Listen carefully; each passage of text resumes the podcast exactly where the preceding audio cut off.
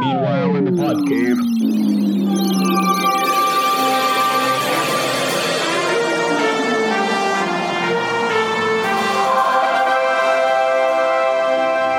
And welcome back to another edition of the Podmen. I'm Brad. I'm Brian. I'm Podman Ron. All right, welcome back, boys. It's been a while. We're, we're, we continue our road to 200 by recording one episode a month. We'll almost make it this year, I think, if we keep up with this pace. Big, yeah, yeah, and, and none of us dies. Well, yeah, which is Jesus Christ. Oh. Oh, yeah. a little, yeah, a little tough starting off. Well, I mean, every every month that ticks by for PMR, you know, Oh, yeah, this is true. Another another month that Larry Storch is getting closer to PMR, or vice versa. uh, he's got a lot a lot more behind uh, behind him than he does ahead of him. Who did I? oh, you know what? I not to lead off too morbid. I thought Barbara Eden had passed away. Uh, I saw a headline, but it was like Barbara Eden, ninety one, still looks fabulous. I thought it was going to be she died. Did y'all see who did pass away? Somebody did. Who was it? We're launching into No. the in memoriam segment. Don't go to bed with no price on your head. No, no. Yep, Don't do it. Brian. don't know it? Don't Right? know I it? have no clue. No clue. Child actor extraordinaire Robert Blake. Yeah, Robert Blake. Oh, Robert Blake died. I didn't Yeah. know that. Yeah, well, He's finally uh, he's finally uh, got his comeuppance. come up with from his uh, killing his girlfriend twenty years ago. I mean, you know, Eh, eventually, karma gets you. Sooner than karma or age will get to you. Either one, I don't know. Justice. Justice. That's, that's what you call justice. Uh, wow, this is the worst, uh, saddest opening, the bleakest opening uh, we've had in a while. Uh, He killed his wife. You should be happy. that's right. You're right. Yeah. Now, now, if only William Shatner could. Yeah, where's the fanfare, Brad? Hey, hey. Uh, hey. whoa, whoa, whoa! All right, I've done crossed the line with PMR. Yeah, don't do that. Well, right off the bat, other than the, the breaking deaths news of, uh, I'm sure everybody's concerned about Robert Blake. We do have a special guest tonight. This is kind of momentous that we. This is our second special guest in 200 episodes. I Seven Kevin years, being yeah. the uh, the first one, right? Kevin, Yeah. the tattoo artist. Yeah. We had one call in, didn't we? Did we have one uh, dial in at one point Did he? for, for a don't listener? think so. I don't think the listener di- dialed in. We Oh, that's talked right. He never it. dialed in. No, we That's talked right. about it. Yeah. Oh well, We talk a lot. we talk a lot. Long time listener, no time caller. That's it. Uh, but we do have a very special guest uh, on to uh, to talk about one of Brian's favorite subjects, which is toys and collectibles. So that should be interesting. Before we get to that, though, let's go ahead and head over to the newsroom.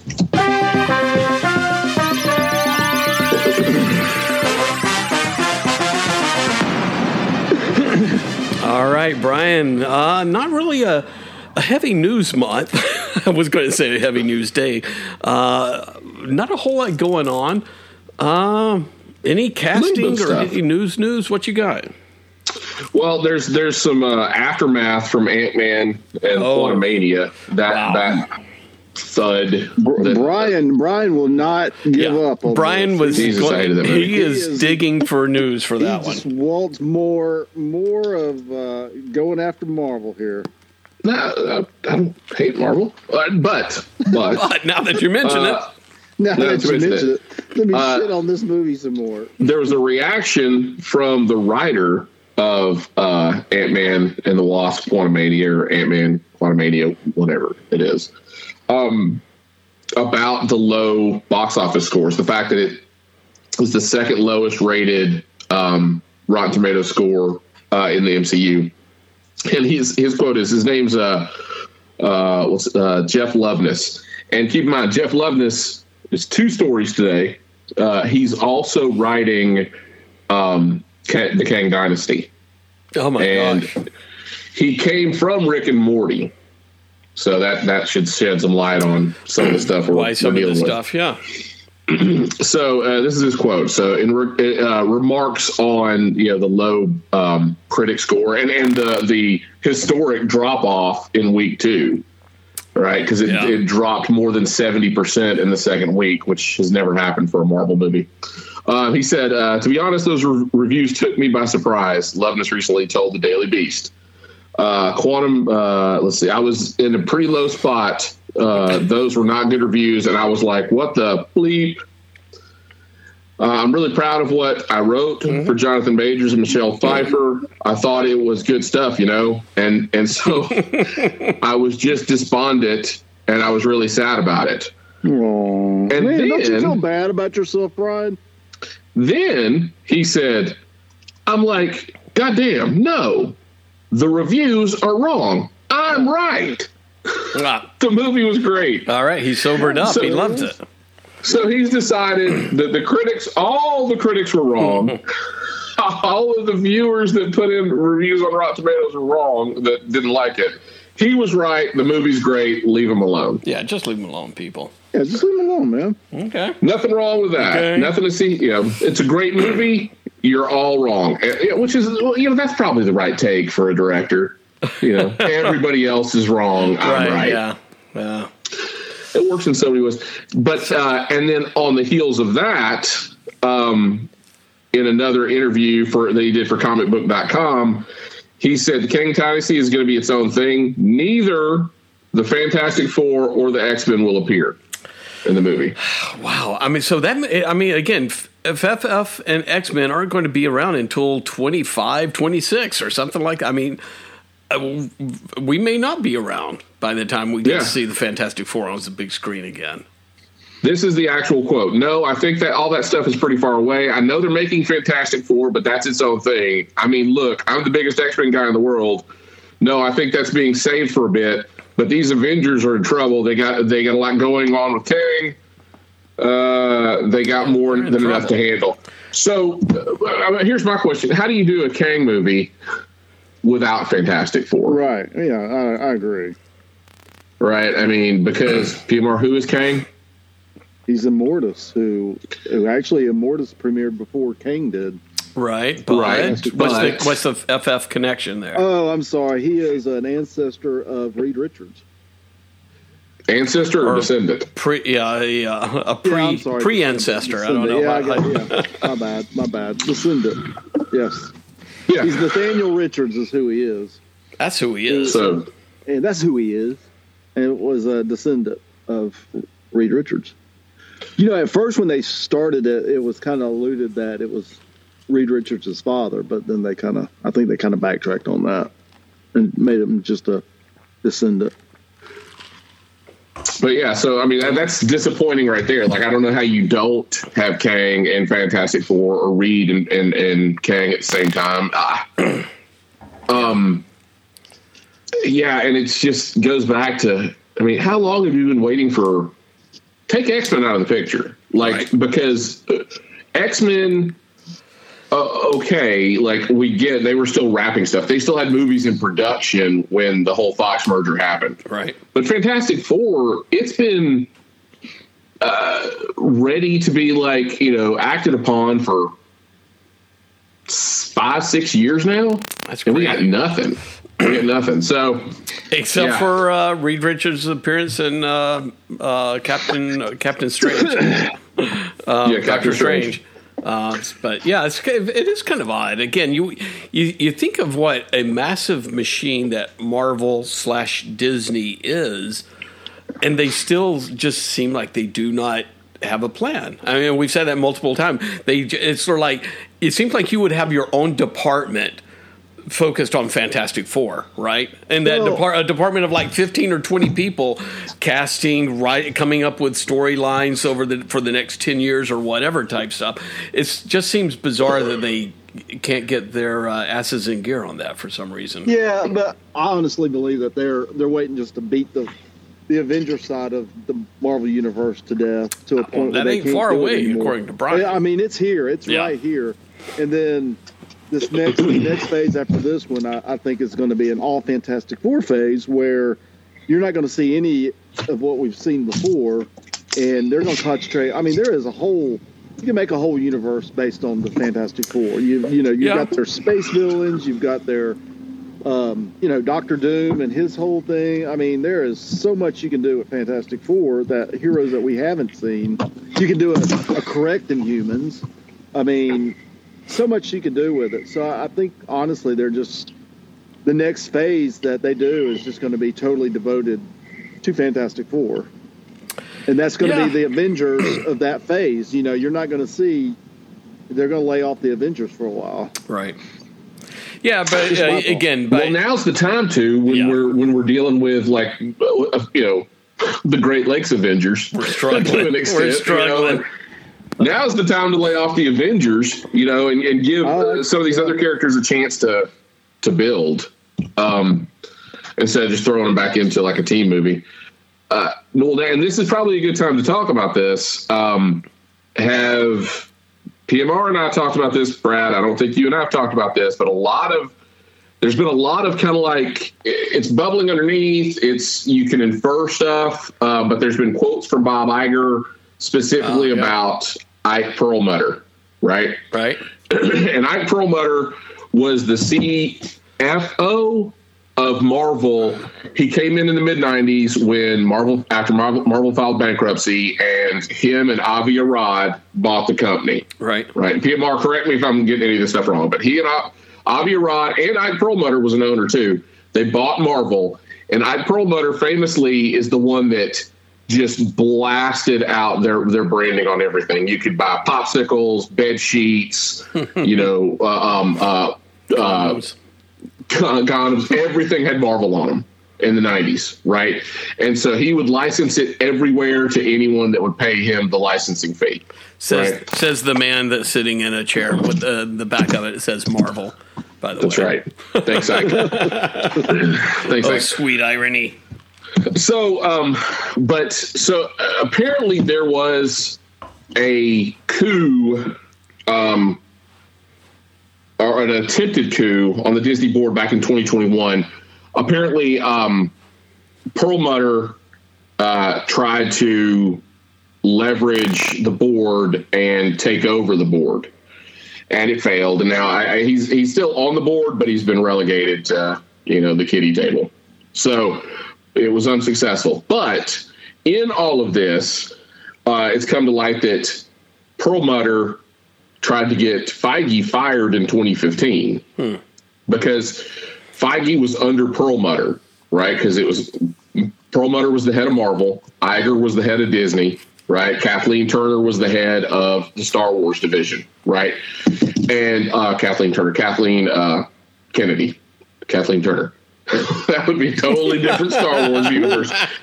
Um, so, Han Solo, come here. Moshuda. uh, so, but apparently Perlmutter and Feige couldn't get along, and and Iger created a job outside of that that hierarchy so that Feige could work uh, autonomously from Perlmutter. It's 2015, so you're kind of like, well, the listener may be like, well, who cares? This is why you care.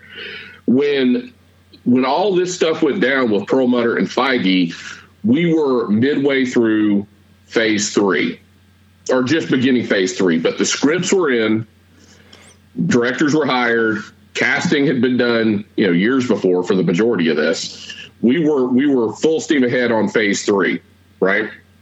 And the big point of contention is Perlmutter had uh, a board, a committee, and they, they called it the Marvel Creative Committee.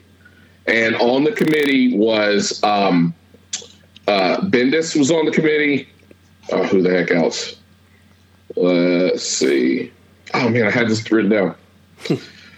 Uh, but uh, several people were on the committee, and basically they were all from the comics end.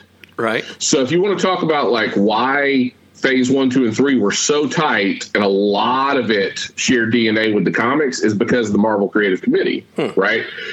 Um, but they started butting heads, and and so written, writing this in um, you know 2023.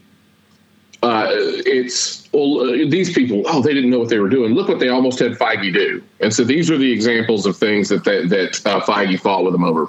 Uh, they did not uh, originally like the 70s infused soundtrack for uh, Guardians of the Galaxy. Right. Did we get it? Yes, we got it. Right. Uh, they also didn't like America's Civil uh, Captain America Civil Wars fight between the Marvel heroes. Uh, they wanted it to end with a fight between the Avengers and five super soldiers.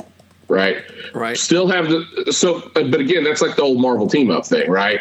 The two heroes fight each other. They realize the actual bad guy. They turn on that. They team up and take out the actual bad guy. That's that's comic book 101. I can see them pushing for that, but again, they didn't do it. Right? They they still let Civil War be Iron Man versus Cap. Right. Uh, Black Panther, Ava uh, DuVernay uh, was offered the role as director, but then walked away due to not being able to have her own vision. Uh, the so that's they also kind of attribute um, oh what's his face uh, from Shaun of the Dead um, Right. Whatever. Right. yeah yeah yeah uh, Oh my god. Edgar Wright Edgar, as leaving Ant Man because of that. and then uh, they also said that uh, part of the um, one of the better one of the things that they fought for and lost is the fact that they wanted Vision and Drax the Destroyer to be stronger than they actually are in the movies, and that was something they lost as well. So, but here's the thing: having checks and balances and having editorial for the first three phases of the movie, uh, I re- probably reined in Kevin Feige. And now, And now we don't have that. 2015 And on, everybody's yeah. going crazy.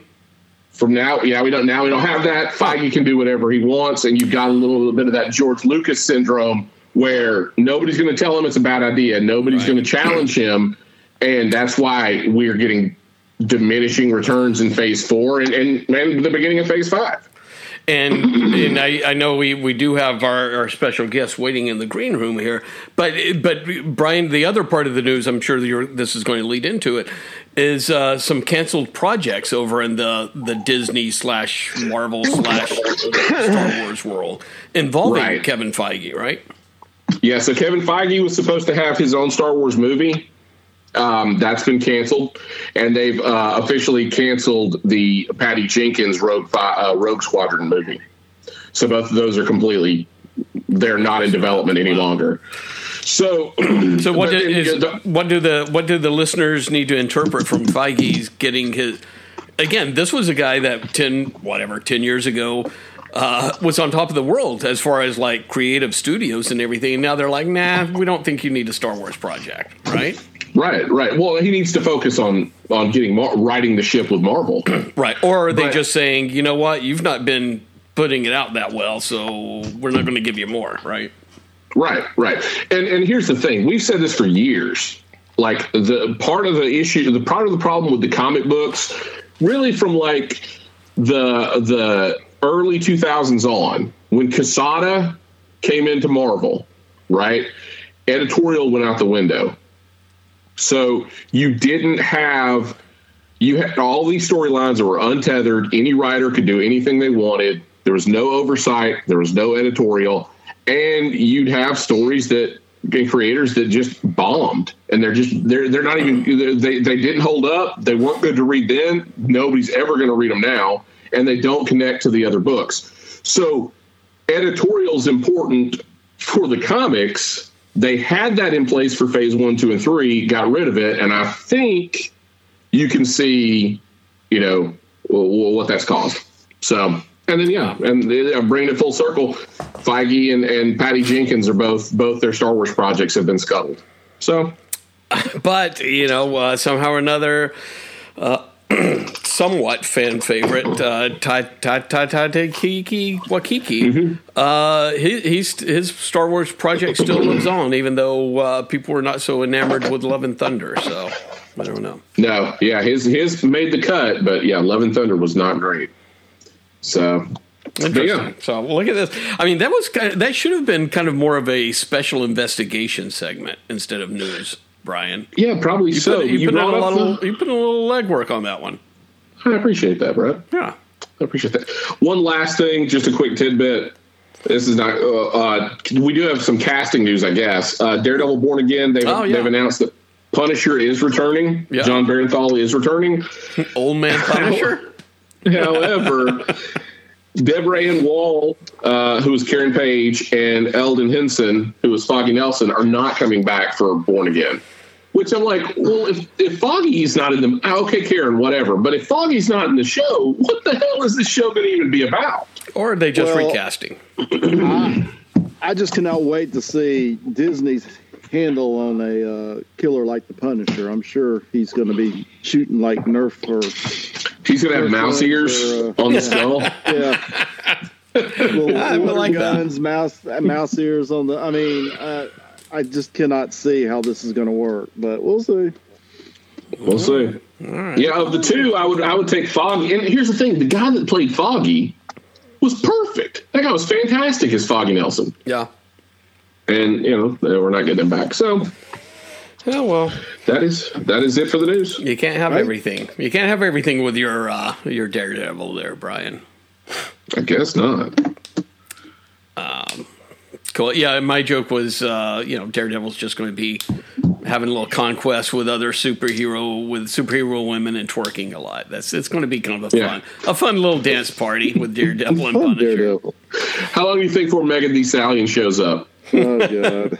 and he has to defend her, defend his show. All right. Well, hey, listen again. Uh, we promised you a guest, uh, and dear listener out there, uh, we intend the pod the pod man keep their promise. We intend to deliver. So let's go ahead and uh, bring our guest in now, and uh, can you know figure out how to interview this person because obviously we don't know what we're doing when we come to interview. But uh, let's go get our guest down the hall, and we'll be right back. All right, and we're back, and uh, we we got our guest from the green room, and uh, so I want to introduce everybody to Buddy. Buddy, welcome aboard, and welcome to the Pod Cave.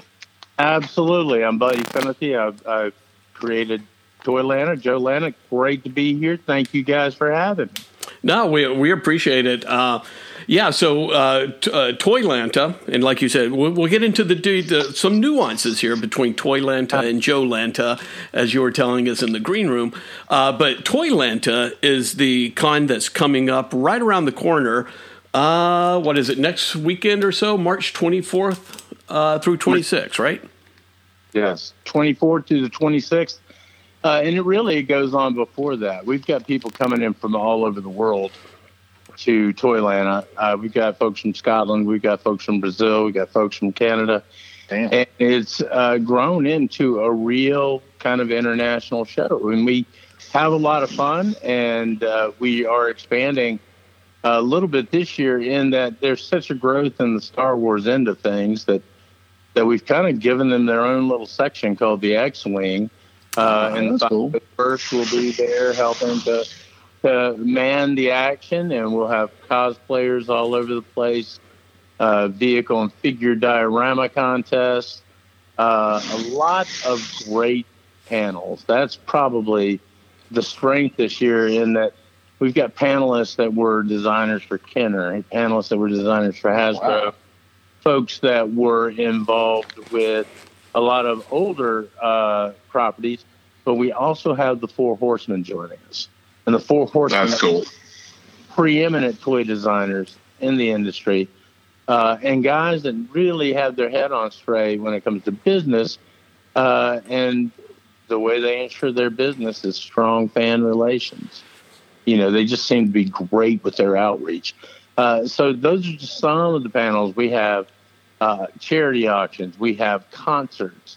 I mean, I've even had Larry Hama on blues guitar up there. So you don't get much better than that. Larry likes slinging that axe, brother. wow, that's fantastic. So let's let's make sure we get we get all the pertinent details up front here. So Toylanta, March twenty fourth to twenty sixth. Where's where's this going to be at for for listeners in Atlanta area or outside? If we have some listeners in Brazil, you're more than welcome to come as well. But where's this going to be at? This is at the uh, Hilton in Norcross, Georgia. Uh, it's off 141. Uh, that's Peachtree Industrial for the uninitiated. It splits, gets a little bipolar out towards uh, uh, the hinterland. Uh, but right at that split, we're in the Castle on the Hill, brother. Oh, It's a, a Hilton, uh, great environment in that kind of beautiful park-like area out there. And um, this is our second show out there. Before that, we'd done it at uh, a Hilton in uh, Marietta, and it just seemed like it was so far from the airport for people. It, it, Oh, okay. Even the you know lengthwise, it's not really that much further. Uh, there's something about the energy of being closer to the perimeter and being closer to town, and we get a lot of uh, a lot of people that'll meet halfway like that. You know, they'll come into town, don't want to go all the way. We're right there, man. You guys come on out. And the energy in a show like this is such a boutique energy because there's really not a show like this because we emphasize the creativity in the hobby.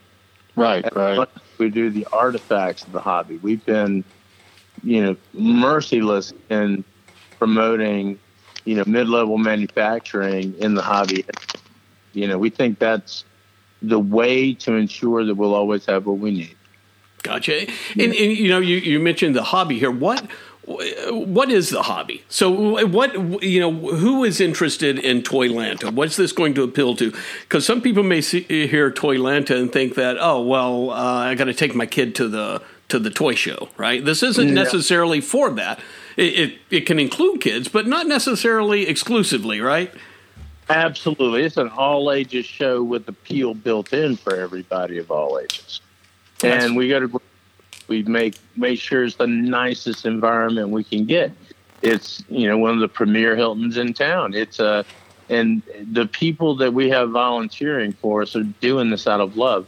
I've got an army of cats that are just killing themselves. My friend Jim Marinetti, Steve Charlton, uh, and our guys Ricky and Bambi, who are just the heart and soul of the marketing and organization of the whole thing.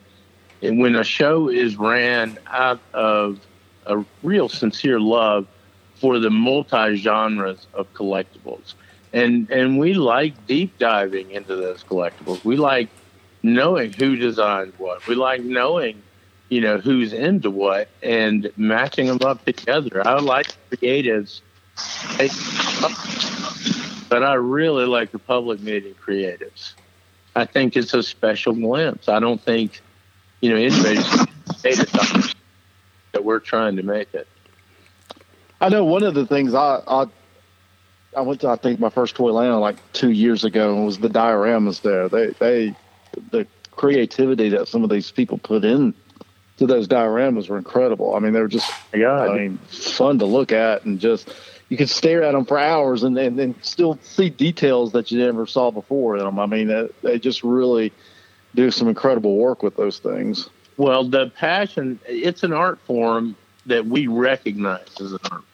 You know, that's one of the unique things is people don't know that the art of diorama is so much more than slapping a few things together. It is Right. the heart of storytelling at a singular moment telling that story.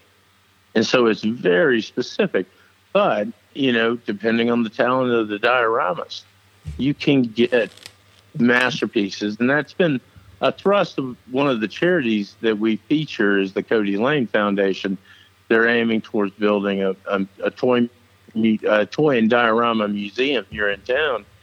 And we've been Oh. giving them some, you know, for 15 years, uh, you know, uh, have really tried to take the resources we have, make them work inside the community and organize the community because the community is not just toy dealers. The community, people that are uh, taking these things and they're cultivating their knowledge on the background of it.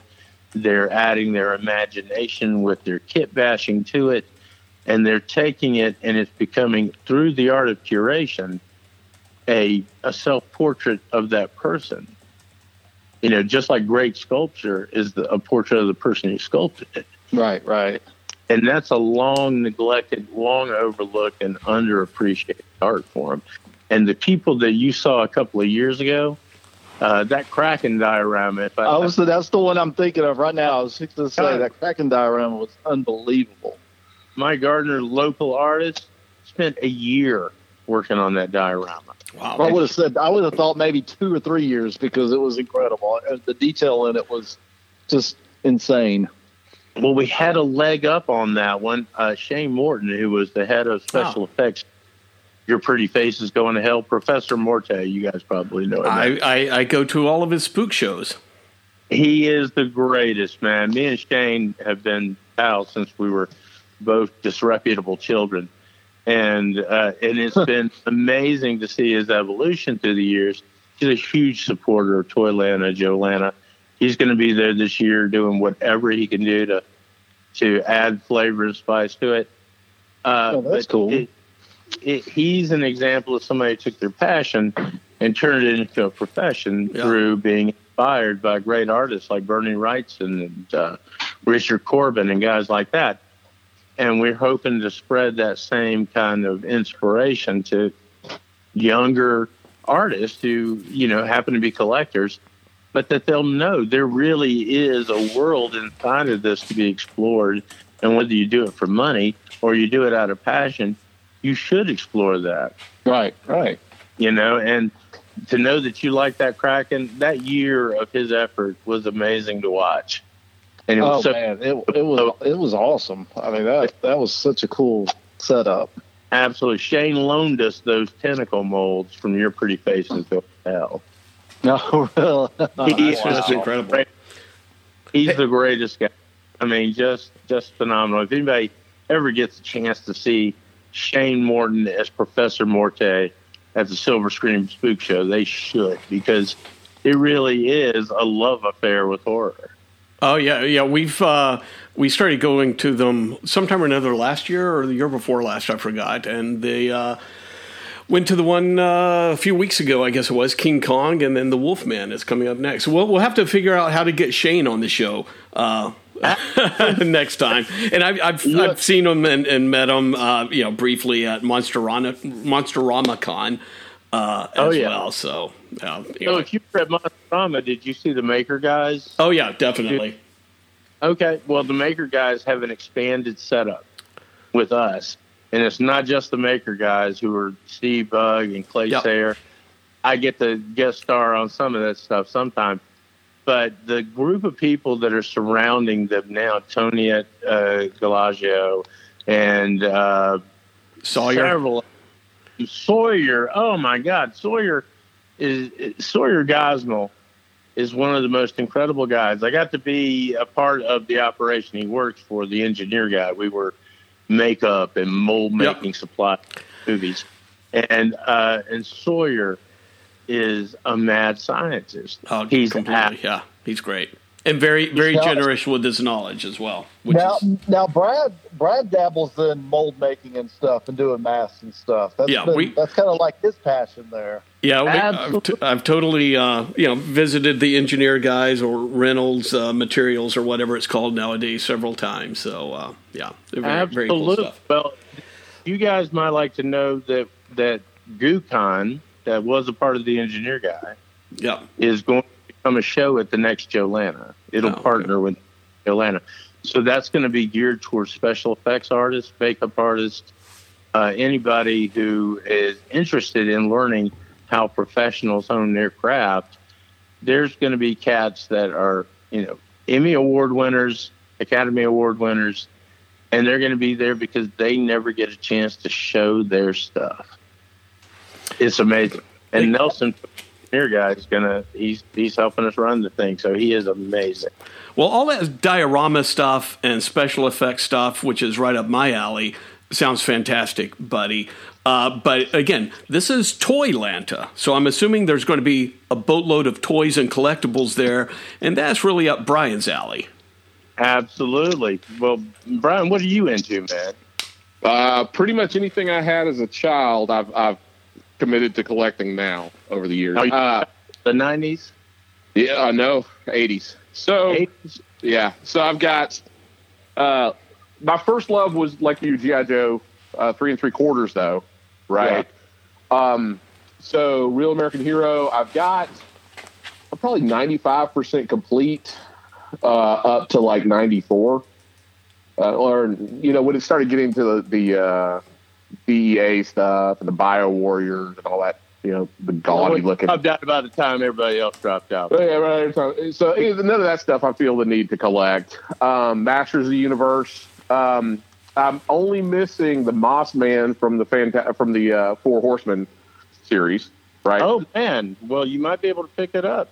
Yeah, and and you mentioned like like for people that may not know the importance of four horse the four horsemen. Yeah, they correct me if I'm wrong, buddy, but they started at McFarlane Toys as sculptors for McFarlane, correct? Absolutely, they were the backbone. And they broke off with that Masters of the Universe 2001 2002 show uh, and and did a line, and a lot of people consider those the best Masters of the Universe figures ever made. Um, Absolutely, those tons the, of detail, sculpted. No, the articul- they don't have tremendous articulation, but you don't need it. They're they're mini statues sitting on the shelf. Uh, and then uh, later on, they moved. More recently, they're in Mythic Legion. They've started doing Yeah. the Mythic Legion stuff. has lit a fire. I mean, there's rabid Mythic Legion fans. This is their third year coming over with us. Oh my God, these guys, they're volunteers and they, they come and work for these cats, you know, and they love this stuff. The enthusiasm is amazing. And that is not something that a personalityless cabal can make happen. Right. That's cats that showed where personality fired into what you're doing and a little bit of bravado. You know, they really revolutionized how people looked at the toy designers. They applied what happened in the comics industries with artists gaining a name, you know, with the whole Kirby Ditko era, you know, stuff being, uh, you know, credited. They were like, well, we're working for a comics company. Shouldn't we get credit? I agree with it, man. It's a, it's a great thing. And they really just empowered independent creators. What's you exactly? And so to Brad and, and Ron, who don't collect as, nearly as much as I do, the unique thing about Mythic, Mythic Legion is they're w- highly detailed, incredibly well sculpted figures on their own. But in all the figures, they take details from other toy lines and wor- weave them into the figures. And all the figures can be, you know, pulled apart, destructed. Uh-huh. Parts can be swapped. So now, not only do you have like a really cool figure, you can take pieces of that figure and create a custom figure, probably a better version of a uh, well, well, uh, a GI Joe figure, right? They're- or a better version of how an they, email. how they sculpt stuff, aren't they, man? They're, they're really on top of it. Yeah, yeah. They're So- looking at it with an eye like that. I love that kind of, you know, here's the secret combo. Yeah, Everybody- yeah, it is. It's like a secret combo. It's like a so like I, the the only one I've really done is they did that Medusa figure a few years back. Yeah. uh, and the tail could come off, and you could put it right on Globulus from GI Joe, right? And that's an articulated tail that'll support his body instead of just being that rubber dog toy sort of thing. Oh, yeah. right? So um, yeah, really cool. Mythic Legion ha- having them there is, is really really cool. Uh, that's that's really amazing. the first confirmation of what we've been doing this kind of work and we've been encouraging like a lot of 3d printer interaction in the toy industry we literally give you know 3d printers away to some creators and in other supplies they might need because we want to see this stuff flourish yeah, we're going to be the first generation to to dodge that up and down of a collectible's lifespan because a collectible will go out of life if nobody's making it. You know, it'll drop from Mhm. and not have any echo. But man, with all these cats making stuff, I mean, we're never going to run out of it if we want it and we're happy with 3D printed. But there are some people that just aren't happy with a fake. Well, and now since you said that, right? Yeah. Um, I just recently parted out a, a Night Striker, right? Yeah. But I don't have the balance. Um, so I had 3D printed, but then I found a guy that'll do injection molded. And Oh, man, the yeah. injection molded are like, if you get right on top of it, you can tell they're not original. But from a foot away, you can't tell that this isn't all original parts. Look, I, I don't even have problems with the 3D printed parts, man. I'm a toy polloi. I'm all down with making the best of what you got. Take Yeah. what you can find and make it as good as you want it to be, or take it and make it as bad as you want it to be, Oh yeah. Yeah. And use it as a form of self expression. But what you've just done is you put your art of curation into that toy. That's psychic energy, brother, and it means something to you, and you will always if it means something to you. Uh, I can't go through any of these boxes without getting stuck for a half hour looking at cool stuff. Yeah, I'm the same way. I'm the same way. It, it, oh, And- it's and then I'll have that that moment where um, I'm like, I totally forgot I owned this, right? Oh, or and then worse, it's like, rebought it twelve times. yeah. and so that recently happened with um, the Remco Universal Monsters, Oh, wow. and so so now and those predate GI Joes for me. Oh, yeah, absolutely. right? But uh, so now it's like I gotta get the carry case, you know, the monster. Um, uh, what's it, what's it called? The play case, right? The, so Front. uh, and so you that's can't like you can't new just put it in the the Darth Vader uh, head play uh, play case, Brian. Come No, on. Brad. Okay, the play case. It had like uh, a little like a flipping um, uh, uh, table for to put Frankenstein on. Right. It had like a coffin for Dracula. It, it, it closed up, and but it was made like a trapper keeper. Right. So that plastic did not hold up well. Ah, Man, so finding a good one is tough, and all those all those uh, uh, you know coffin doors and tables and all that stuff was all cardboard. oh yeah. So finding one that's in good shape, that's that's going to be a challenge. But but I picked up the glow in the dark mummy and the glow in the dark Frankenstein, the glow in the dark creature, and the glow in the dark um, Dracula. Good lord, you were on a street, brother. Yeah, yeah. He's, So, Brian's Brian's a little nutty about it. Hey, uh, well, uh, we're doing uh, one of the stats that we're doing as exclusives at Atlanta this year is a a two pack remake of the AHI Space Apes. yeah, Um, these were they're, they're like hard to find knockoffs of the Planet of the Apes stuff, Mhm. uh, and so we just remade them. You know, if you if, if somebody if they love their Mego, they love their their Remco, their A. Uh, These these are the monkeys for you, and uh, with the the monsters, you know, those monsters, that version of the Universal monsters was probably the most charming version of those monsters. You know, they were great monsters, uh, but they were just goofy enough to, to take you out of the horror mindset. You know, yeah. But I mean, the Wolfman looks like Michael Landon Wolfman. it does. The the, the uh, you know the um, uh, Dracula looks like Bela Lugosi, right? So it's yeah the um, I, but again like that was I remember getting that for Christmas when I was probably like six years old, and totally forgot I ever even owned them until I came across them, and I'm like, oh, now I got to get them all, which That is is- nice because there's only like seven figures in the set, and then the play case. So that's that's one I can I can knock out. Not like my Joe collection that took you know a decade. Yeah, and now you got to play. f- for for Buddy's knowledge now. So GI Joe was really Brian is our resident GI Joe expert. Okay, so. Uh, so I, I know right now we're kind of talking about Toylanta coming up on uh, March 24th there in Atlanta, of course. Uh, but you do you did mention a little bit about Joe Lanta. Uh, and I want to kind of get into the, the difference there. Is one kind of uh, more for collectors of only Joe stuff or, or other toys or whatever? Uh, but Brian, I mean, just name what, what's that huge thing, that god awful uh, uh, table? USS flag? The USS flag. The, the end table that you have that's called a G.I. Joe uh, end table, right? Oh Yeah, my yeah. God. Have you built the uh, undercarriage for it? I have. Uh, yeah, I went and and uh, if anybody wants to know an easy way of doing it, I can I can loop you in. But uh, yeah, I did it about a year ago. You got it a year ago? No, no, no. I built the, the base for it a year ago. Baseboard a year ago. And yeah, so I went I went to Lowe's. I got a a, a plywood sheet, a, a, one of the better, but it's still wafer board, but one of the better heavy duty ones. But they make that um, glue wood um, tape, Oh, right? yeah.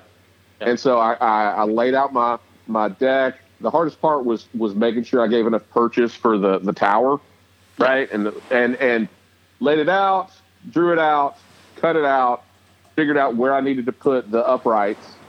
Right, I used that that glue tape, that heat tape, and an iron, right, Yeah. to give it a, that that good edge. Uh, I put casters under it. I took the uh, you know you had the the long piece of plastic that was supposed to be the faux you know bottom of the ship Yeah. right? Uh, I took that up to Lowe's and had them color match it, right? uh, and uh, uh, You're the man, dude. You are the man. it That's took me awesome. it took me the weekend, but it was it, not much of the weekend. The, big, the But biggest part of kept asking about me. Where's Daddy? Yeah, that that was that was the big part of the weekend was his children wondering what happened to him. But that's okay. get out of the garage. Well, it, Uh, it's that yeah. that is investing in the world, though, brother. You're building that world out. Yeah, That's and I can fit, I can fit about ten vehicles underneath. I've got the bulk of my Joes on the deck, uh, and then I got my Cobras on a bookshelf with the the Terrordrome at the bottom um, uh, of it. Wow. Yeah. Now, if you park the uh, shuttle, the shuttle complex on there, you, you have Well, I had the shuttle. Um, uh, I got rid of it because I started running out of space, and uh, my uh, gantry doors were, were broken. Or it was, it was cracked. Yeah. and replacing the gantry door was going to be like at like eight hundred dollars, and so I I ended up get letting my and, and, honestly the the uh, Defiant was a little after my time anyway. What I really would want, I want the all the three and three quarter was after my time. But those places like slices of a world come to life. yeah Nobody ever got closer. I mean, there are places today that are great, but nobody ever just tapped into the zeitgeist of a generation of kids like they did when they started pulling out stuff like the Defiant Shuttle Complex, the USS Flag, uh, any number of the Terror I think it probably started with the whale though for GI Joe. Absolutely. That was a cool vehicle, no matter how you cut it. Yeah, this well, I mean the Sky Striker, yes, because the extended wings and that sort of thing. But I think where everybody kind of like was, uh, you know, holy cow, uh, not collect, obviously collectors now, but you know when you're talking about you know the Hasbro designers is all the love they kind of put into the killer whale, uh, and and what a toy could be Yeah. you know, with the with the fan blades and and, and the the launching sled and the you know the the um uh the door, you know, the the ramp folding out, having the motorcycle, having the depth charges, right? Uh yeah. Yeah. Just the having- whale. Having the having the admirals, you know, enough. So all of all of this more than any of them. all of this stuff, guys, I probably was aware of at some point. Uh, but again, uh, do you think we can find some of this stuff uh, at uh, Toylanta, buddy? Is you know how how collectible is stuff? uh, You know, can we can you go there and just buy you know like oh this is cool? I think I'll I'll pick this up from my memory. But are you going to have some hardcore collectible stuff there too? The gamut of it from the 50s on up with a real emphasis on late 60s, early 70s through to today. And there is no telling what's going to show up. I've seen USS flags disassembled show up in packing boxes. There was a graded one last year that was going for about what thirty thousand. Holy Wasn't that what it was? Yeah, yeah, it was getting on up there. It was it was kind of crossing my eyes. It was in such rarefied air. Uh, but it it is an array of and since it's Toyland, it's far broader than the action figures. You got My Little Pony dealers. We've got Japanese specific intellectual property dealers. We've got uh, people that uh, really kind of lean towards the horror stuff and the movie poster stuff. Uh, a lot of uh, 3D printer guys are coming in now and get booths. I'd, I'd say there's at least four or five cats that are going to be selling 3D printed goods there, and those that's always a great opportunity to nail the dude you need for that one piece that you haven't got. Ah. Uh, that's that's uh, it's kind of a, a, a free form of what's going to happen, but you can count on Star Wars. You can count on GI Joe. You can count on Motu. You can count on hell. You can count on My Little Pony, brother. I, it's crazy, uh, but have such an array of dealers, and these dealers seem to really like this crowd, and this crowd seems to like that mix of dealers. They the array of stuff just keeps people going around and round. Uh, and this this hotel is such a nicely laid out hotel that now it's we didn't have to divide it between two floors. We're all on one floor, and uh, like I said, with people that get the packages, they get uh, the the they get their choice between the two ape figures or a reproduction of Captain Zargon, a really rare Action Man uh, piece from the Cool. 80s. Uh, Zargon was the coolest reptilian space Yeah. pirate, brother. I mean, he was he was he was definitely a foil for Action Man Space Rangers. But now I thought it was such a great, you know, concept of figure for them, and they're so hard to find. That's what we really like to reproduce is hard to find stuff, or to pay homage to more. Because by the time we're finished with them, they've been resculpted. You know, no doubt about it Right. And it's a, a literal uh, way of keeping that that Christmas morning you were talking about earlier alive because we're all trying to capture that same buzz. That was Yeah. just our buzz we've been chasing it our whole life. That's right. buddy. l- Let me uh, ask you this, or kind of comment on this too. You're going to get what I've seen in the past is you get uh, dealers there from like the Midwest, the and, and huge toy stores from the Midwest will actually set up at the show, like Toy Department. They Yeah. were there last year, right? Are they going to be there again this Oh, year? Uh, I think they are with us again this year. We haven't had Kokomo Koi- toys in a few years. I'd really like to get those guys back because And Roma has been there before too, right? Right. Always had a great, uh, great relationship with those guys. They come m- most years. Every once in a while, they'll have to skip, but there's so many shows out there. It's such a steep competition for where vendors want to spend their money. But year after year, they seem to to come back to us, and they keep coming back with their A game. You know, and we're so much more. There are other shows around, but I don't think there's anything that captures the heart of a collector like this one. I don't think uh, anything uh, can come close to the the spirit of the thing because we're always working on it. Every, I literally, I, I spent three hours on the phone with it today, uh, just you know trying to think like we're the person coming in. What's going to make this thing worth it? What's going to make me excited about it? And that's not just walking into a room and seeing a bunch of toys thrown around. Although I'm thrilled by that. Sometimes you find some really good stuff there, right? Just a room full of Oh, toys and well- boxes. Yeah, Brad. Like to the to the to the point and what I was making about toy department, right? Toy department, uh, they had like ten tables, I think, against the back wall, and they had. Here's the thing. This is this is secret sauce sort of stuff. Both Roma, toy department, and Kokomo are all Midwestern stores. Um, I know Roma and and toy department are. Kokomo is too, right, uh, buddy? Yeah. Oh yeah. Yeah.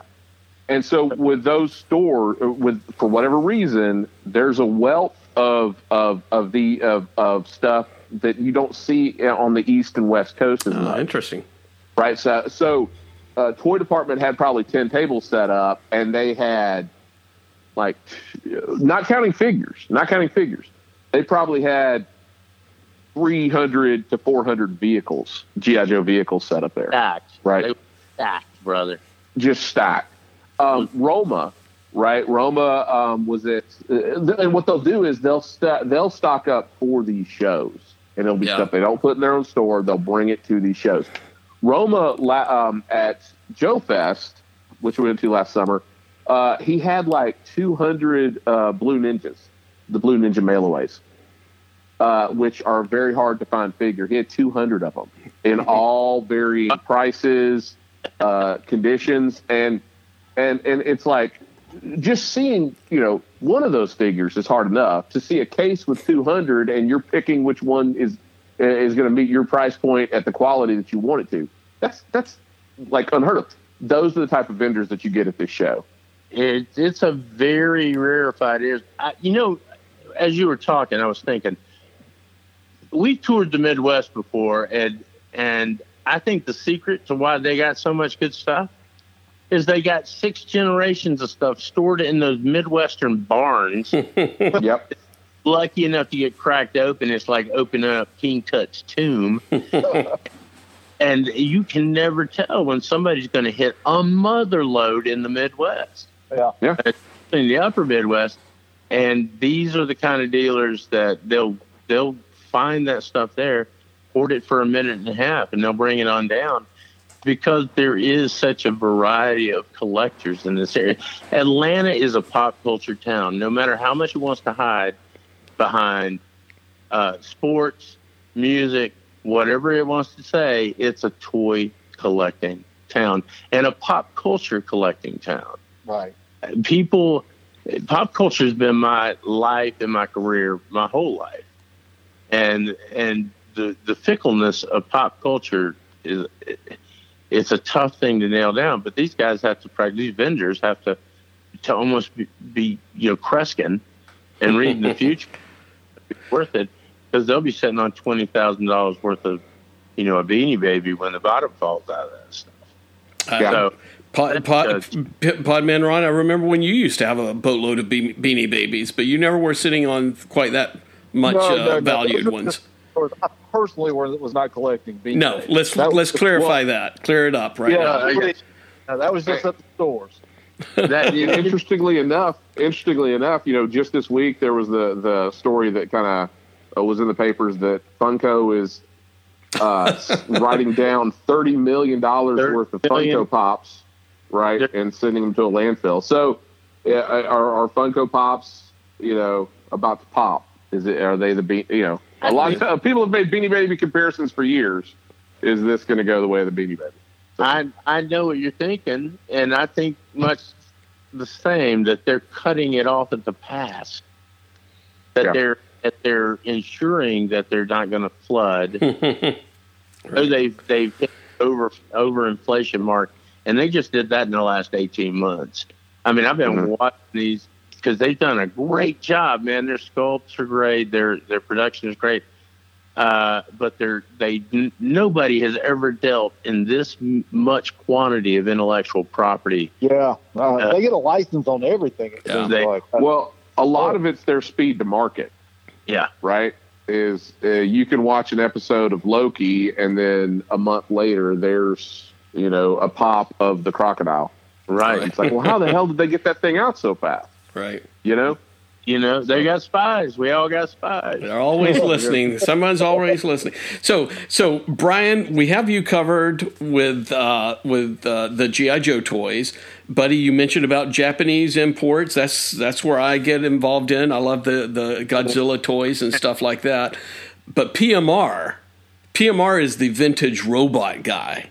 So, oh. are, are we going to have some vintage robots at Toylanta? There's always vintage robots there. I'm an Alps robot guy. Are you an Alps guy? Do you do you collect the really old stuff? I, I would like to, but I just can't afford the really old stuff. I, I would I would kill to collect those, but my old man just handed me that Alps uh, television robot. Wow, that is premium powder coat, you know, Japanese tin yeah. from the. He's, you know, it, it's just beautiful stuff. Uh, the great thing about now is that uh, have you ever heard of Robot Hut out in the Midwest? No. Check his stuff out. He is the man, dude. Really? Yes. That out. Guy has built. I mean, he's been involved with several larger projects to sell tribute versions of robots and stuff. But now he just makes his own on his 3D print. No shit. That's cool and he's got a 5,000 square foot building, and it is nothing but 10 robots. It is beautiful. Oh, wow. Pretty strong uh, YouTube channel, so check him out on there. Yeah, I definitely will. Yeah, I've, I've always liked the old classic retro robots, the Japanese stuff, the just stuff from the 50s and the 60s. I mean, that's but like I said, it's they're expensive as all get out. I uh, I got into the habit of buying repops over the years. I started in the eight- through the 80s and 90s into the early 2000s, uh, pr- primarily early 2000s. There there became a, a, a wave of reproductions of the truly old robots, Right. and uh, they did the, the the holy grail of robots is a, a group called the Gang of Five. Uh, yep, I know exactly what you're talking about. Matter of fact, I've got the little mini versions of those. Absolutely, there's Yeah. bottoms. Everybody's seen them. You just don't know what they're called. Right. Right. has over the years come out, and even the reproductions I've sold for incredible money. And it's like there is a an allure to that lithograph tin, man. oh, I, yeah. Uh, what's your favorite older robot? Uh, you know, I like the. Uh, I'm gonna get. Is it Mr. Atomic? Is it? Oh yeah, Mister Atomic is a good. Man, love, I mean, I love that the look of that. I mean, that's so cool looking. But And that's variation. as all get out. That was Alps, I think, as well, right? That was what? That was an Alps toy, I think, as well. I think so. Yeah. Yeah. the great thing is, if there was an innovation, the Japanese had it first, even though we invented. Right. And Right. you made it to market. The lenticular printing, you know, the angled look at a picture and it looks holographic stuff Right. from the Yep. seventies. They'd start putting that stuff in there, and then six months later, American producers would start whatever the Japanese were putting on as a special effect. They knew it was good to go. and uh, but there were great tin police cars and spaceships and the robots were fantastic and then there was a falling off of it and but i think there's a, a like a an impressed memory of toy robots in our culture now oh whether yeah. Been owned one or not they know it's almost like a symbol of of something You know, even the even the plastic ones they started making like in the seventies and you know somewhat some in the eighties. I, I love those too. I've got a I got a few from the seventies when I was kid. I, when I was a kid, I still I still have some of those. Well, the great robot line to me personally, being a kind of born in the '60s, uh, the Zeroids. Did you? Oh yeah, yeah. That sounds familiar. what? We'll have to look that one Actually- up. There's actually a connection between Captain Action and Zeroids and several other toys. Uh, but the main thing is Zeroids were compatible with 12-inch action figures of the time, and some of the you know the Mego guys of the time, uh, and it was uh, an ideal toy. And then I think later Ideal became Remco, if I'm not mistaken, or got acquired by Remco, something like that. Uh, but uh, these Zeroids came out for like 10 years, but they don't flash up on too many screens uh, of people's awareness as a toy uh, until you get to the hardcore sci-fi guys from the 60s. Uh, but it was a very rich and, and well designed. They had vehicles that went with it. They had these specialized tracks, and it interfaced with Major Matt Mason better than anything. I, Uh, I, didn't know it, I didn't know it interfaced with him. Actually, I've I've got one Zeroid, and I had it. I had it as a kid. I got it in the seventies. Um, it's probably one of the later ones, but and it came with a. It was in a spaceship. Yeah, I was about. off- I had to look that up, and that was the the what you're talking about. I think is the thing that popped up when I was looking for, it. and I'm like, one of us had that when we were kids, right? And it had that spaceship, I had- and it turned around or something, and he rolled down the track or something. Absolutely. Holy shit! That- That's- time that Knights of Darkness came out. Knights of Darkness was a 12 inch Darth Vader wannabe Ah, yeah, I was- remember that. Ward, and uh, he was uh, a 12 inch companion to the Zeroids at that point. But he was made with all the old molds from the original Captain Action toys in the 60s. Oh wow! And so there's cannibalization all over it. But that's the kind of lore that you get when you get to know folks in, in the toy gig, especially Joe Lanta, Toy Lana. You got cats that are walking encyclopedias of this stuff. And you'll see stuff you haven't seen since Christmas in 1976. Wow. And I know you'll- that, that's what's I've- cool. I've When done you- it when you see that years. something that you uh, you got as a Christmas present, you know, 40 years ago. It, it just brings back such, you know, memories of all that. You, know, you just look at it like, oh, I gotta have that. You know. was Well, positive. so, man. something you said earlier, buddy, like uh, about guests at the convention. You're gonna have a lot of the Kenner designers there, right? We're going to have uh, uh, two or three of the older uh, Kenner interfacing into Hasbro uh, guys there. Mhm. Uh, one guy designed the Millennium Falcon. Wow. See, and and so here's How to fix those things? Those are the guys to ask. I'm I'm not a huge Star Wars guy. However, uh, aside from GI Joe and Transformers, uh, um, uh, most '80s toys that I kind of gravitated to were Kenner. Right. My friend Larry Spellman did all the uh, Jurassic Park first issue boxes. Yep. Jurassic Park, which I have the Ian Malcolm signed by. Um, uh, Jeff Goldblum. Oh my God, Jeff Goldblum from the from the first wave. I got that signed and certified and graded. Uh, What- but like Mask, I was a huge Oh. Mask fan, right? Yeah, I- absolutely. Mask is on a big relaunch, man. So I Yeah, think- and I've been I've completed my Mask collection, so I have everything. Um, uh, but like Superpowers and Superpowers is coming back through McFarlane, right? yeah, And what's wild is you know if you we're at a point now where the uh, this is my theory at least, and we talked about this on the podcast. Toys R Us is gone, right? Yes. right. And you've got all these merchandisers for Target and Walmart and and these other stores, and they're our age. And Yeah. and Hasbro knows and Mar- and Mattel knows that if they're going to get toys on the shelf, you know, putting a, a, a new property out there and trying to build it from the ground up probably isn't going to work. But these merchandisers, these ordering uh, agents for the for these corporations, they have nostalgia around Masters of the Universe and Super Friends and or Superpowers and and all these other so and that's why we're getting this huge resurgence in GI Joe Classified and the Master of the Universe Origins. We have two different Masters of the Universe lines on the mar- in on shelves right now. Two different. Like that's Yeah. that's insane to me. And then Well, now we're getting I Superpowers wonder back. if do you think there's going to be some kind of a glut situation with it at some point? Or? Not. Uh, I don't think there's going to be worried about gluts. the line because I saw some of it pop up in a, a store called Ollie's here in town, and I was a little concerned that maybe that was not boding well. But I haven't heard that sales are slacking on either one of them. I I, No. I think that uh, in GI Joe Classified, we saw that stuff fly out the door, man. Uh, people love the detail. People love the reinvention. They love the the and they like that they like that size, man. It's big enough to actually articulate. Well, and, and you can get into the sculpting stuff that Yeah. you know is Four Horsemen kind of made famous. You can get into those details at that scale, right? Right. And um, did you see the the um, event yesterday? Did you watch the Hasbro um, GI I- Joe? I have a hard time watching. I worked for him for three years as a consultant, so it's a little tough for me to. a little too.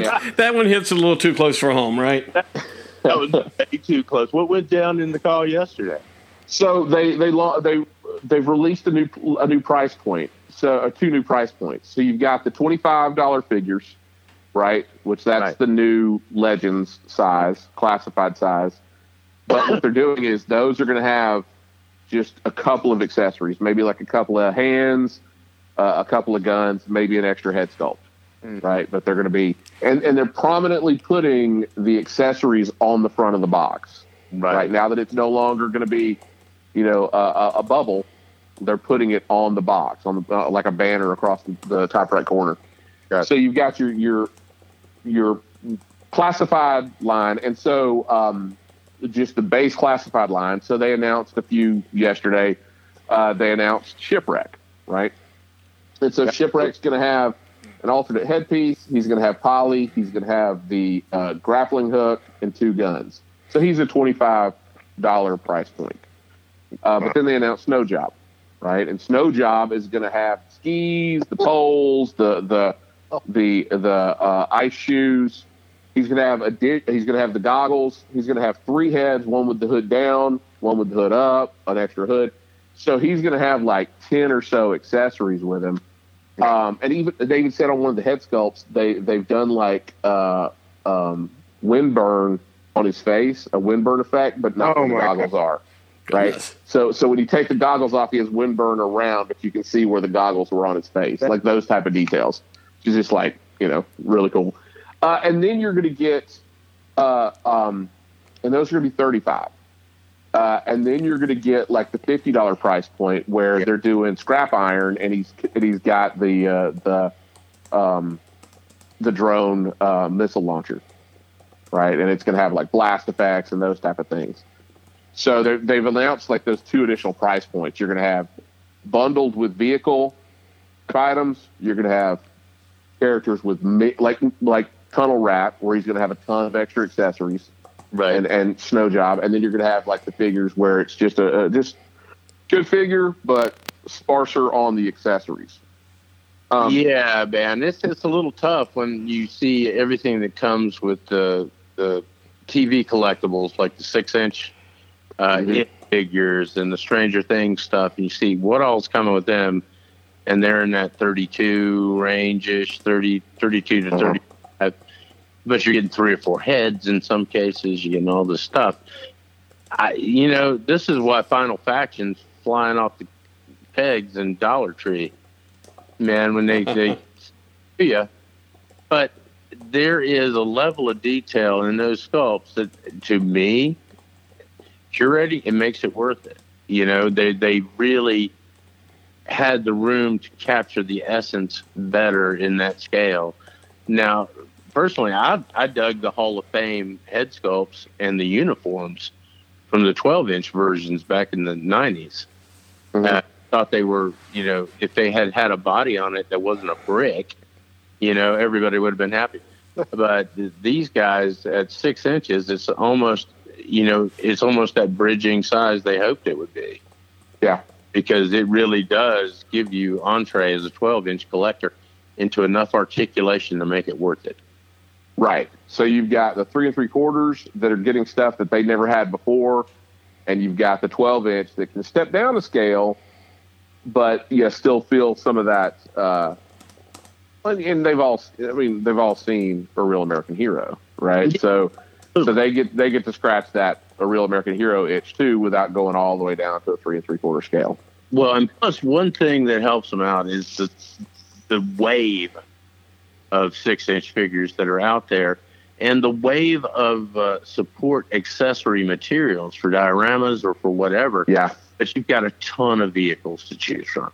You've got a ton of furniture in various uh, styles, and, Well, and such a yeah. great opportunity. case in point, like Sergeant Slaughter, right? I mean, you've Oh, got Sarge. star. I love You've star. got- you've got Sarge in WWE, right? Uh, Six inch. You've got him in uh, Valaverse Action Force six inch, and then and then now he just signed back with Hasbro, and you got a Hasbro Sarge, right at six inch. What Uh, the one I'm wanting to try and customize is I want to get a, um, and this was a San Diego Comic Con exclusive like 15 years ago. Yeah. But because Sarge was in GI Joe, they made Hot Rowdy Roddy Piper a part of the Iron Grenadiers. So I would love to get a hot rod wrestling figure with the kilt and everything. Yeah. Find a leather jacket, right, and then uh, and then put a Destro logo on the shirt, and and then it's a minimal because I'm not great with paint. It's a minimal customization, but now he's going to sit on the shelf with the rest of the Cobras. Right. show you some airbrush tricks that'll straighten that right out, man. Uh, Oh, there you go. Is the greatest tool for customized over and above milliput there ever was.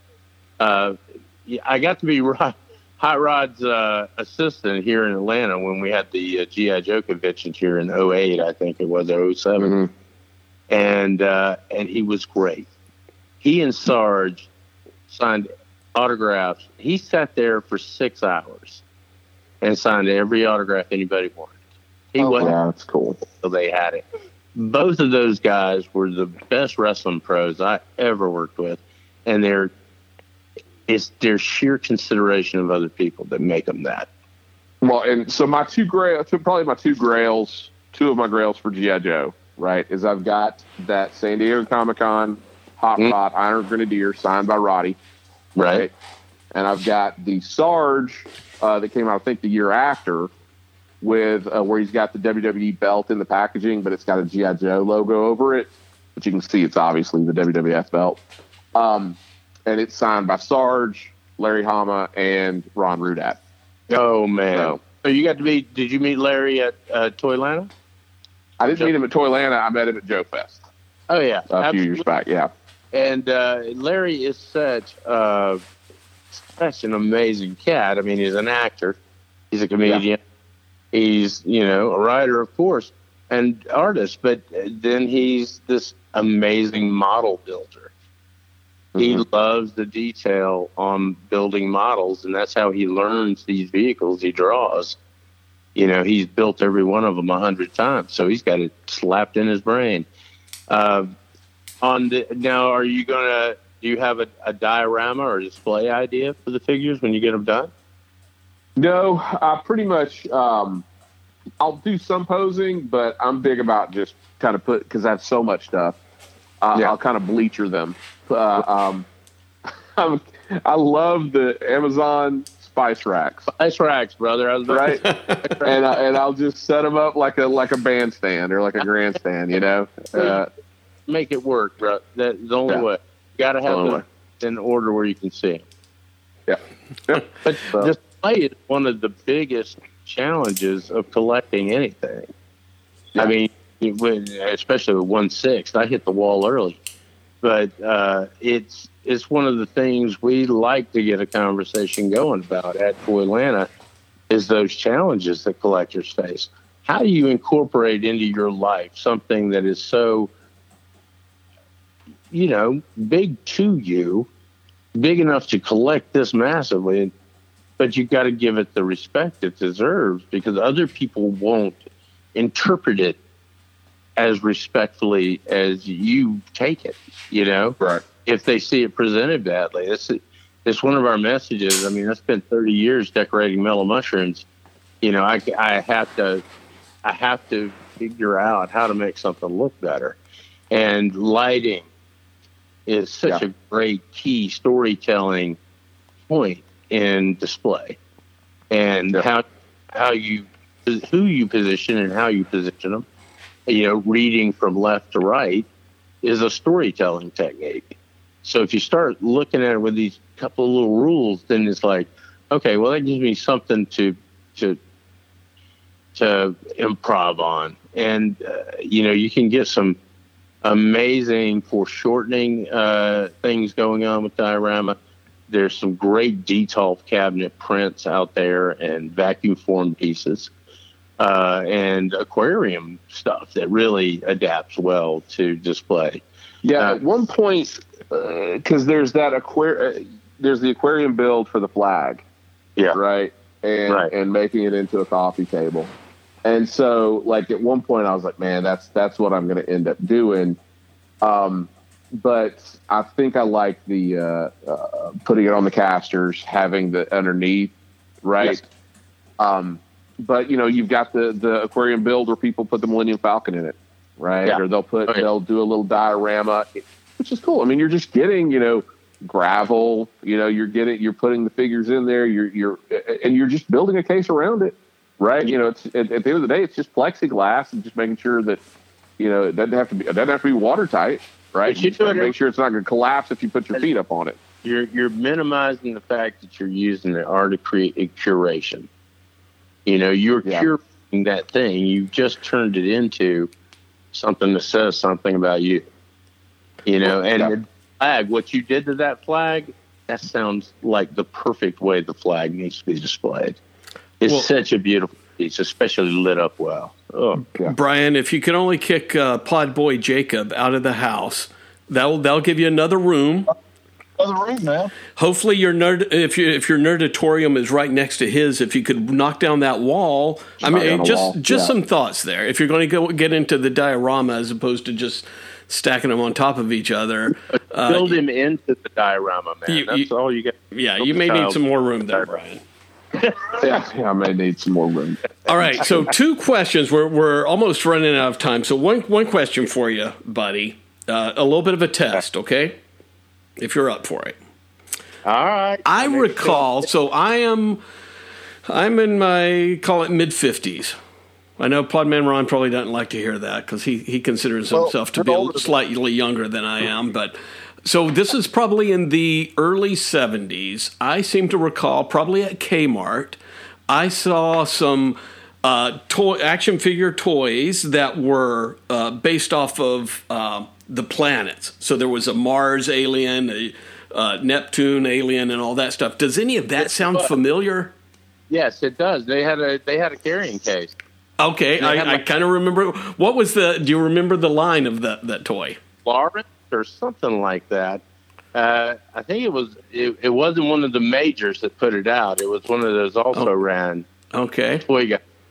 But it was about the same time that Princess of Power was coming out, and you had those kind of uh, themed out uh, to to the month or whatever kind of things coming out.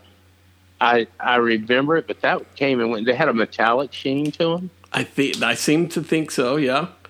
Uh, but and, yeah, so I, I, as we were talking about stuff, and as uh, PMR was talking about, you know, recollecting uh, of uh, you know Christmas past and everything, I'm like, what was some of Right. those toys there? So that's pretty funny. So Yeah, all right, so may, may have to try to hunt that down.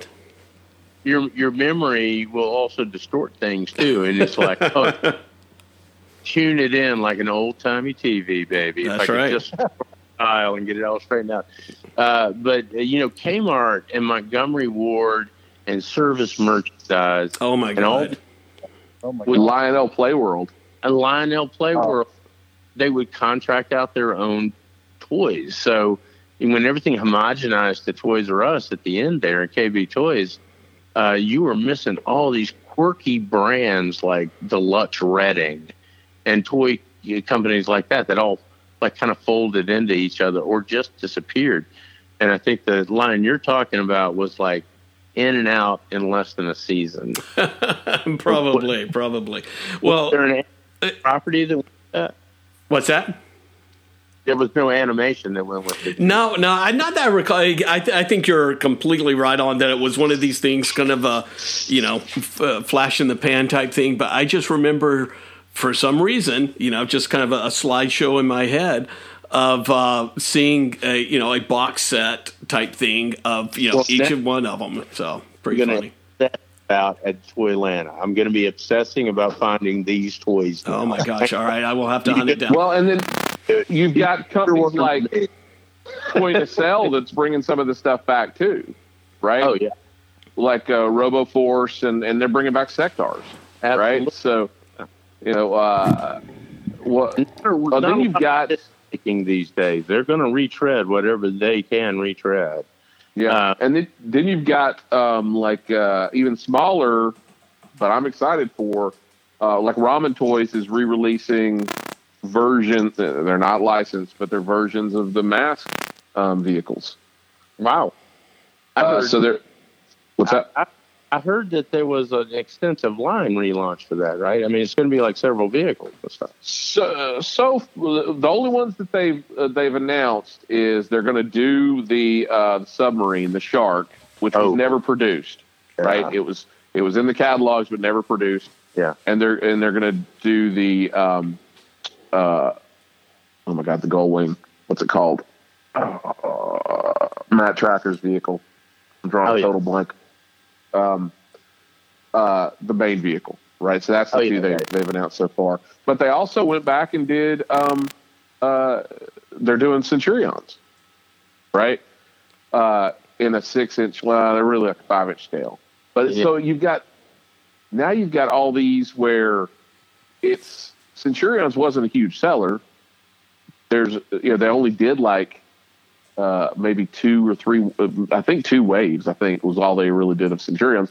But now you've got these small. To your point, buddy, with 3D printing, all these sculpting techniques, all these type of things, you've got where you can have a small, almost homebrew uh, uh, type toy manufacturers that can bring back some of these things that that weren't great sellers, but people have nostalgia for from when they were kids.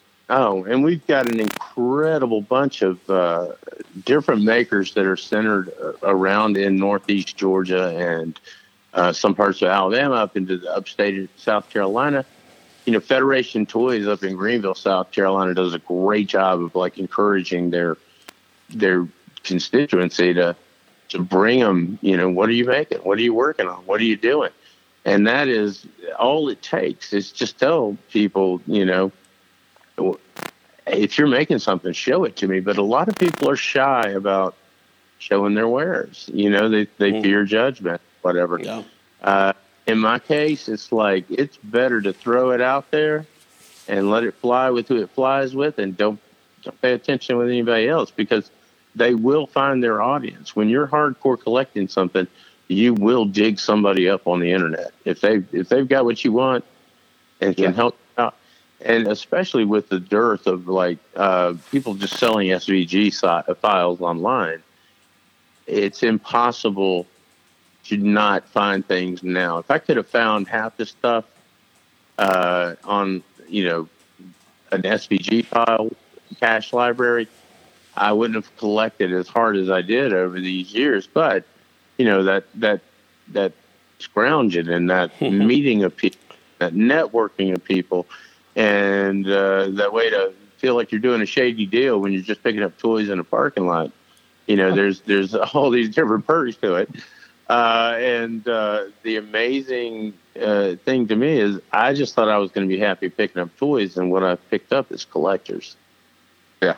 Very cool. Love, So I love creativity. a, a couple of questions, real quick, buddy. Now that you mentioned it, a kind of a, a yes or no type answer on this one, okay? Service merchandise was that ahead of its time? Yes or no? Slightly ahead of. It had just made it a little bit longer and gone to the internet. That yeah, Yeah. that was kind of the store of the future, almost, right? It was, and you DMR's weirdest stuff, man. The weirdest stuff. PMR's got a great service merchandise story. uh, let's hear it. What? The uh see I can't give it away. So the um uh what was the the bar the, that would lock the wheel?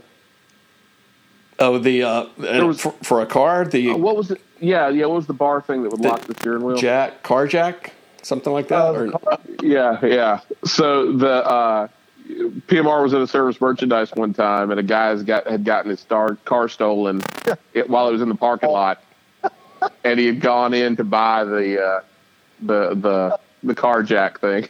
like so, while he was buying the car jack thing uh, to His car lock got the steering stolen. wheel, somebody stole his car Wow. uh, in the service merchandise parking lot. He was standing there with the car jack bar. Oh, and they wonder why they went out of business. poor, poor Yeah, service, right on the corner there of uh, of Cobb Parkway, right? Talking Uh, about Yeah, I know exactly where that building is. Oh Lord. Yeah. uh, toy makers too. Uh, when we had the shop, the comic shop back in the '90s, Yeah. uh, ToyFare was was uh, you know you had Wizard and then Toy, uh, Wizard magazine, and they ro- lo- rolled out ToyFare magazine. I had every issue of it. Yeah, and and um, you may remember this issue. Uh, and we had two guys that would submit stuff to ToyFare, they, and they were sculptors. They they they made this amazing Christopher Reeve Superman 12 inch. Charlie Flat. I don't know his name. Oh, I don't remember his name. Flat. It's Charlie with two E's on the end. It was two guys though. I remember it was two guys, and one guy would would would do the the the fabric costumes. The other guy was like kind of the sculpting guy. Yeah. And they would come in, they would show us the stuff, right? And I remember this Christopher Reeve was just immaculate, looked just Oh. like Christopher Reeve, right back in the day. And um, so they would show us stuff from time to time, and then um, they told uh, they came in one day and they were like, "Hey, look, ToyFare's commissioned us to make a figure for them." And it was like, "Oh, this is this is incredible!" And so ToyFare commissioned. The, you remember this, right, PMR? I don't. Oh, okay, all right. Well, this is getting very late enjoy for the story just as PMR. much. Uh, I know. so ToyFare commissioned them to make a figure, and they wanted them to make uh, um, Bucky, you know, Captain America's sidekick Bucky. Yeah, yeah, yeah. And so they made this Bucky, and they, they came and they showed us. Like, yeah, we got to. They sent us this package. We got to send it back to Toy Yeah. Fair, and, and, and they were worried about it getting damaged. And, and, and I mean, they spent probably a good you know three weeks making this figure. It looked fantastic. I do. They sent that. it off to ToyFare, and then about I don't know four months later, ToyFare comes out, and ToyFare would do this thing called Twisted ToyFare Theater. Yep. And it was like a, a funny comic book, like a Mad Magazine kind of thing. Robot chicken of paper, toys. sort of, right? Robot Chicken. Yeah, that's where the idea for Robot Chicken came from. was Yeah. from Twisted ToyFare Theater. And uh, and they're and what ToyFare commissioned them to make the figure for, you know, they made this incredible looking sculpture of a figure. Uh, they had a, a, a dead side uh, dead sidekick showdown, and it was uh, Captain America using Bucky using Bucky as a baseball bat. And, Oh, and my Batman using Robin as a baseball bat, and they both had X's over their eyes, and that was what they wanted the figure for. So these guys made this immaculate looking figure. It was so Uh, cool, Oh, and, and and we're like, are they going to use it for one of the? Because they would do like mailaways. Are they using Yeah. this for like part of a mail away? What are they going to use this for? Like it, and it was just for Twisted ToyFare Theater. You know, better than than nothing, right? Basically, Better that than nothing. Man. Uh, So- But I think that was Charlie Flack. I'm pretty sure it was. Uh, Okay. He, he did. Uh, inc- he was an early. He wasn't resin casting. He was using hydrocal, which is a plaster product. And I'd never heard of anybody using that, but it's as hard as resin. That's for damn straight.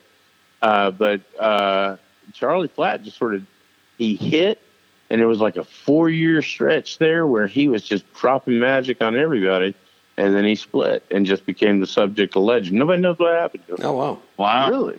Yeah, just uh, the mystery of Charlie Flack, baby. Huh? That's wild. Well, is, It, speaking. it was the it was the despondence of, of them using that immaculate figure Yeah, that- for a twisted that ToyFare. that's what that's what ruined his love of uh, of toy making. Bucky did him in as uh, all the right heroes. Well, it was. Hey, speaking of legend, I can't let you. You mentioned this before, buddy, and we, we confirmed it when we were in the green room. Uh, you have a connection to Mellow Mushroom, buddy, that I think is probably pretty fascinating for everyone. Tell us about that. I uh, I helped reinvent Mellow Mushroom. They were when I joined them, they were three stores, and they were essentially bankrupt. They couldn't afford to pay me, uh, and so I created all the characters. And cool. for 30 years, I created um, most of the art you see in almost every mellow mushroom out there. Uh, and the uh, first two drawings, I took the mellow mushroom in a ruled notebook where they still use them on their pizza box and their their their cups to this day. So I've had about a half a billion views, according to Coca Cola, of art. Wow. That's see, that's better than having uh, all your work put into a. Uh, uh, uh, a Bucky that's getting beaten up by a dead Robin, I guess. So uh, that's no doubt. Uh, Although some of the stuff I did for Hasbro probably ended up the exact same way. That- that's pretty funny. And then I think, uh, if I recall, uh, I may have seen on Instagram or whatever, you've helped out a uh, barbecue place as well, kind of helping reinvent and and stuff like that. There, Yep. We uh, we had a barbecue place for about four or five years, and uh, uh, the art end of things and the show end of things has kind of overwhelmed the rest of my life. So, uh, and it was time. Restaurants are a younger man's game, brother.